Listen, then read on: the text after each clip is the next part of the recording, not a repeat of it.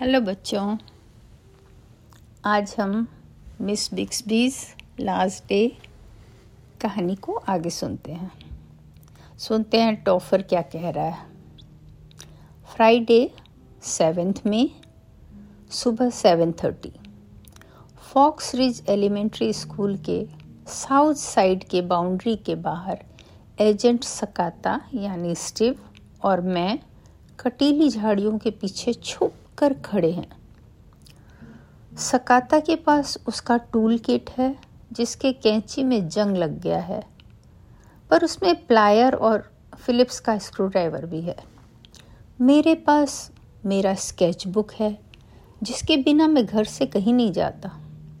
और एक किसमिस का पैकेट है, जिसके किसमिस प्राय प्राय खत्म हो गए। एजेंट वॉकर, यानी ब्रांड वॉकर, लेट है। वॉकर और स्टीव हमारे घर अनेकों बार आए हुए हैं। स्टीव के घर हम लोग ज़्यादा नहीं जाते हैं, क्योंकि उसके यहाँ कारपेट में दौड़ना अलाउड नहीं है। हमारे घर में कोई रेस्ट्रिक्शन बंदिश नहीं है। मेरे मम्मी पापा बहुत व्यस्त रहते हैं, उनके पास ये सब देखने को वक्त नहीं है। ब्रैंड हमें अपने घर कभी नहीं ले गया। उसने कहा, उसके पिता को गेस्ट लाना पसंद नहीं है। हम लोग ब्रांड की प्रतीक्षा कर रहे हैं, वो काफ़ी लेट है। स्टीव ने कहा, उसे लगता है हमें कैंसिल कर देना चाहिए। स्कूल स्किप करने का उसे बहुत डर है। उसके पेरेंट्स बहुत स्ट्रिक्ट हैं। स्टीव जैपनीज है। हमारा प्लान सैटरडे का था। हमने सोचा था हम अपने पेरेंट्स को झूठ बोल देंगे कि हम तीनों पार्क में फ्रिस्बी खेलने जा रहे हैं। पर अब फ्राइडे को चेंज हो गया। हम लोग कभी भी स्कूल स्किप नहीं किए। एजेंट वॉकर कंबल लाने वाला था। मैं मैप, डायरेक्शन और पेपर प्लेट्स। स्टीव म्यूज़िक और बाकी चीज़ें हमें रास्ते में खरीदनी थी, जिसके लिए सभी को पैसा लाना था। मेरे पास मेरे चेंज का बैग है, जिससे मेरा बैकपैक बहुत भारी हो गया। यह आइडिया हमें सब्सटीट्यूट टीचर मिसेस ब्राउनली ने दिया था। उन्होंने हमें उसी सोमवार को बताया कि मिस बिक्सबी हॉस्पिटल में हैं और बहुत कठिन इलाज चल रहा है उनका। मैंने ब्रांड की ओर देखा था, उसका चेहरा फीका पड़ गया था।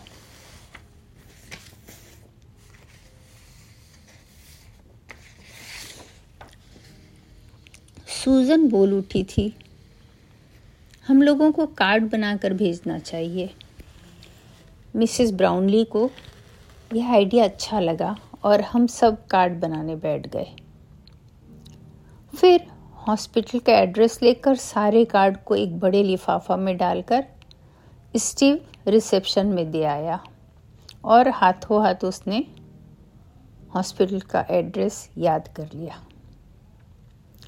मैंने द हॉबिट का एक दृश्य ड्रॉ किया था। स्टीव ने एक चेकलिस्ट बनाया था, क्या मिस बिक्सबी को खाना चाहिए और क्या नहीं। उसके बाद रिसेस हो गया, हम तीनों मंकी बार के पास थे, तब यह प्लान बना। ब्रैंड ने कहा, हमें जाना चाहिए। स्टीव ने पूछा, कहाँ? चाँद पर? हॉस्पिटल। मिस बिक्सबी को देखने। उन्हें अच्छा लगेगा अगर हम उनसे मिलने गए। स्टीव ने कहा, मुझे नहीं लगता हमें पूरे क्लास के साथ वहाँ जाने की अनुमति मिलेगी। ब्रैंड ने कहा, नहीं, सिर्फ़ हम तीनों। स्टीव को आइडिया ज़्यादा पसंद नहीं आया। ब्रैंड ने मुझसे पूछा, मैंने बहुत सुंदर चित्र बनाया है। मैंने कहा पर ब्रैंड ने कहा, पूरे साल मिस बिक्सबी ने हमारे लिए जो कुछ किया उसके लिए हमें कुछ करना चाहिए। क्या चाहते हो तुम? मैंने पूछा। ब्रैंड ने कहा, तुम्हें याद है?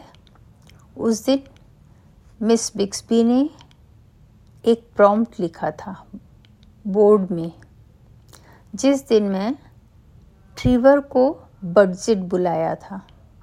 मुझे तुरंत याद आ गया। मिस बिक्सबी हमें अपने जर्नल में सप्ताह में एक दिन पंद्रह बीस मिनट लिखने बोलती हैं।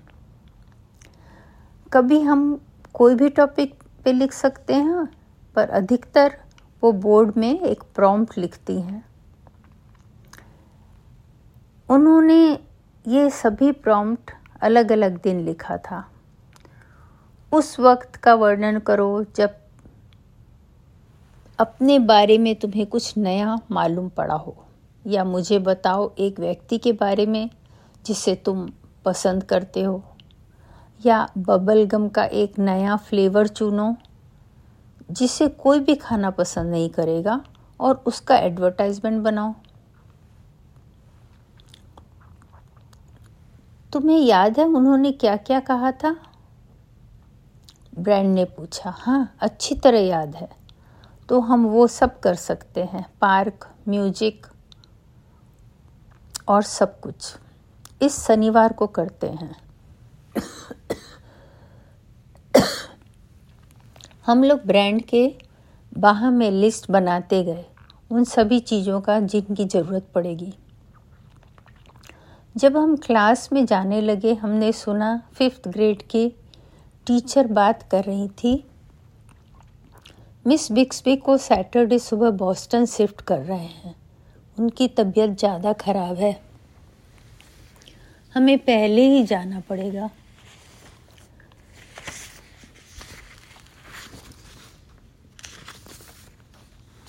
शुक्रवार सुबह सात बजकर अड़तीस मिनट। अभी तक वॉकर का पता न था। हम दोनों बहुत टेंशन में थे।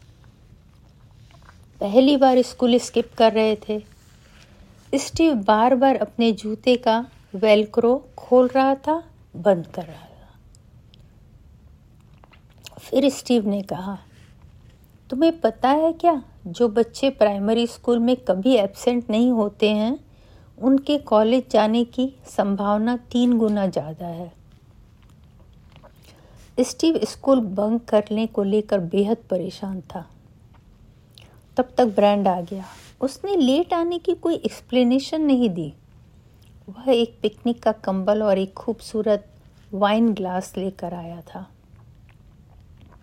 हम लोग अब झाड़ी के पीछे से बाहर निकले और प्लान के अनुसार स्टीव ने अपना मोबाइल निकाला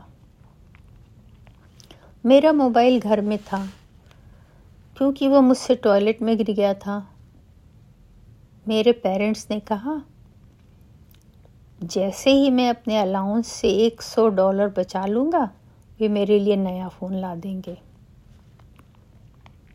ब्रैंड ने स्कूल में फ़ोन मिलाया और मेरी मम्मी की आवाज़ में बोला कि मैं स्कूल नहीं आ पाऊँगा। फिर थोड़ी देर बाद उसने स्टीव की मम्मी की आवाज़ में बताया कि स्टीव स्कूल नहीं आ पाएगा। स्टीव बहुत परेशान था। उसके mummy papa military grade helicopter जैसे थे। हमेशा रेडी टू स्ट्राइक और उसकी बहन बड़ी थी। मेरी बहन छोटी है। चार साल की होने वाली है। पहले मैं मेरे माता पिता का दुनिया था। सब कुछ मैं अच्छा करता था। हम लोग फ्राइडे से संडे तक साथ साथ रहते थे। पिकनिक पिक्चर और सब कुछ। पर जब मेरी बहन का जन्म हुआ तो समय कैसे बीतने लगा? मम्मी हमारे साथ पिक्चर देखने बैठती, पर बीच में ही सो जाती। पापा को प्रमोशन मिला था। वह ज़्यादा घंटे काम करते थे। मैं मेरी बहन जैस को कहानी सुनाता था। मेरी मम्मी नाइट शिफ्ट का काम करती थी। दिन में वो जैस के साथ रहती। अभी अभी भी उन्हें मेरा ड्राइंग देखकर अच्छा लगता था। पर वे तीन सेकंड से ज़्यादा समय उसे नहीं देखते थे। मैं उन्हें जो दिखाना चाहता था, वे अब नहीं देखते थे। शायद सबके साथ ऐसा होता है। हम लोग झाड़ी से निकलकर स्कूल के दूर बस स्टॉप की ओर जाने लगे। हम लोग टेलबर्ट स्ट्रीट क्रॉस कर चुके हैं। ड्राइवर्स हमें बड़े आश्चर्य से देख रहे हैं कि फ्राइडे सुबह हम स्कूल के बाहर क्या कर रहे हैं। पर हम एक बहुत सीक्रेट मिशन में जा रहे हैं, अपनी टीचर के लिए। फिर भी उनकी नज़र हमें नर्वस कर रही है। मैंने कहा, हम लोगों को स्ट्रीट में नहीं चलना चाहिए, शायद कोई पहचान ले। ब्रैंड ने कहा, ठीक है, हम लोग एक पार्किंग लॉट क्रॉस कर रहे थे दो बिल्डिंग के बीच। मैंने मैप में देखा, हम सही दिशा में जा रहे थे। मिस बिक्सबी ने हमें मैप पढ़ना सिखाया था। मिस बिक्सबी ने बहुत कुछ सिखाया। हम लोग यहाँ से राइट लेंगे और स्टेट स्ट्रीट से लेफ़्ट। मैं वाक्य पूरा कर भी नहीं पाया कि ब्रांड ने हमें पीछे खींचा। दीवार के कोने में से कोई आ रहे थे। Mister McCall Roy six grade के टीचर, जो दूसरे टी, दूसरे सिक्स ग्रेड के जो टीचर हैं। वे सूट पहनकर आ रहे थे। उनके मुँह में सिगरेट था। वे फ़ोन में व्यस्त थे, इसलिए उन्होंने हमें नहीं देखा। स्टीव बहुत डर गया था। मैंने कहा, चुप। हम मिस्टर मैकलोरे की आवाज़ सुन पा रहे थे। हम जल्दी से गाड़ी के पीछे छुप गए। वे कह रहे थे, सुनो, मैं फिर से लेट हूँ। अगर मैं सेकंड बेल से पहले नहीं पहुँचा तो प्रिंसिपल मैकनेस्टी मुझे मार डालेंगी। मैं कसम खाकर बोल सकता हूँ, वह बूढ़ी खरूस मुझसे नफ़रत करती है। मुझे पता नहीं, शायद बचपन में वह सिर के बल गिर गई थी। मुझे अगले सप्ताह फ़ोन करना, और वो जल्दी जल्दी स्कूल की ओर जा रहे थे। पर स्टीव की छींक की आवाज़ सुनकर रुक गए। वे हमारे पास आने लगे। तुम तीनों यहाँ क्या कर रहे हो? तुम्हें अभी कक्षा में होना था। मैं बहाना ढूंढ ही रहा था कि ब्रैंड ने मैक्लोराय सर से पूछा, आप कक्षा में क्यों नहीं हैं? मैंने कभी ब्रैंड को टीचर से इस तरह बातें करते नहीं देखा था। टीचर मैक्लेरॉय गुर्राए। एक्सक्यूज मी अर्थात तुम मुझसे ये पूछ रहे हो? मैंने सोचा अब वे कान खींचकर हमें कक्षा तक ले जाएँगे और हमारे पेरेंट्स, अभिभावकों को बुलाया जाएगा और फिर पता नहीं क्या क्या होगा। मिस्टर मैक्लोरॉय अपनी अंगुली ब्रांड की ओर करके पूछे, तुमने क्या कहा मुझसे? ब्रांड ने कहा, मैं समझता हूँ मैकनेस्टी के लिए हर दिन काम करना मुश्किल होगा। मिस्टर मैकलरॉय का चेहरा एकदम लाल हो गया। खरूस बुढ़िया तुम्हारे पीछे लगी है, ब्रैंड ने फिर कहा। क्या? मिस्टर मैकलरॉय बोले। फ्रिंड बैंड बोला। अगर वह बचपन में सिर के बल गिरी थी तो उसमें उनकी क्या गलती है? पर मुझे यह पता नहीं था, क्या आपने अभी अभी ये मन से बनाया? मिस्टर मैकलरॉय बोले, मैंने कभी नहीं कहा। बीच में ही ब्रांड कह उठा, मैं समझता हूँ, वह आपकी बॉस हैं और आप उसके पीछे उसके बारे में कुछ भी कह सकते हैं, पर अभी आपको और लेट नहीं होना चाहिए। क्या यह चौथी या पांचवी बार लेट होगा? और ब्रांड उनकी घड़ी की ओर इशारा करता है। ओह मुसीबत और मैक्लोरॉय स्कूल की ओर दौड़ना शुरू करते हैं। उनके जाते ही मेरी हँसी छूट जाती है, पर ब्रांड बोलता है, हमें बाद में इसकी कीमत चुकानी पड़ेगी। और हम फिर से अपने ज़रूरी उद्देश्य के लिए चल पड़ते हैं। आज की कहानी यहीं ख़त्म करते हैं और अगली बार स्टीव क्या कहता है वो सुनेंगे। तब तक के लिए Bye bye.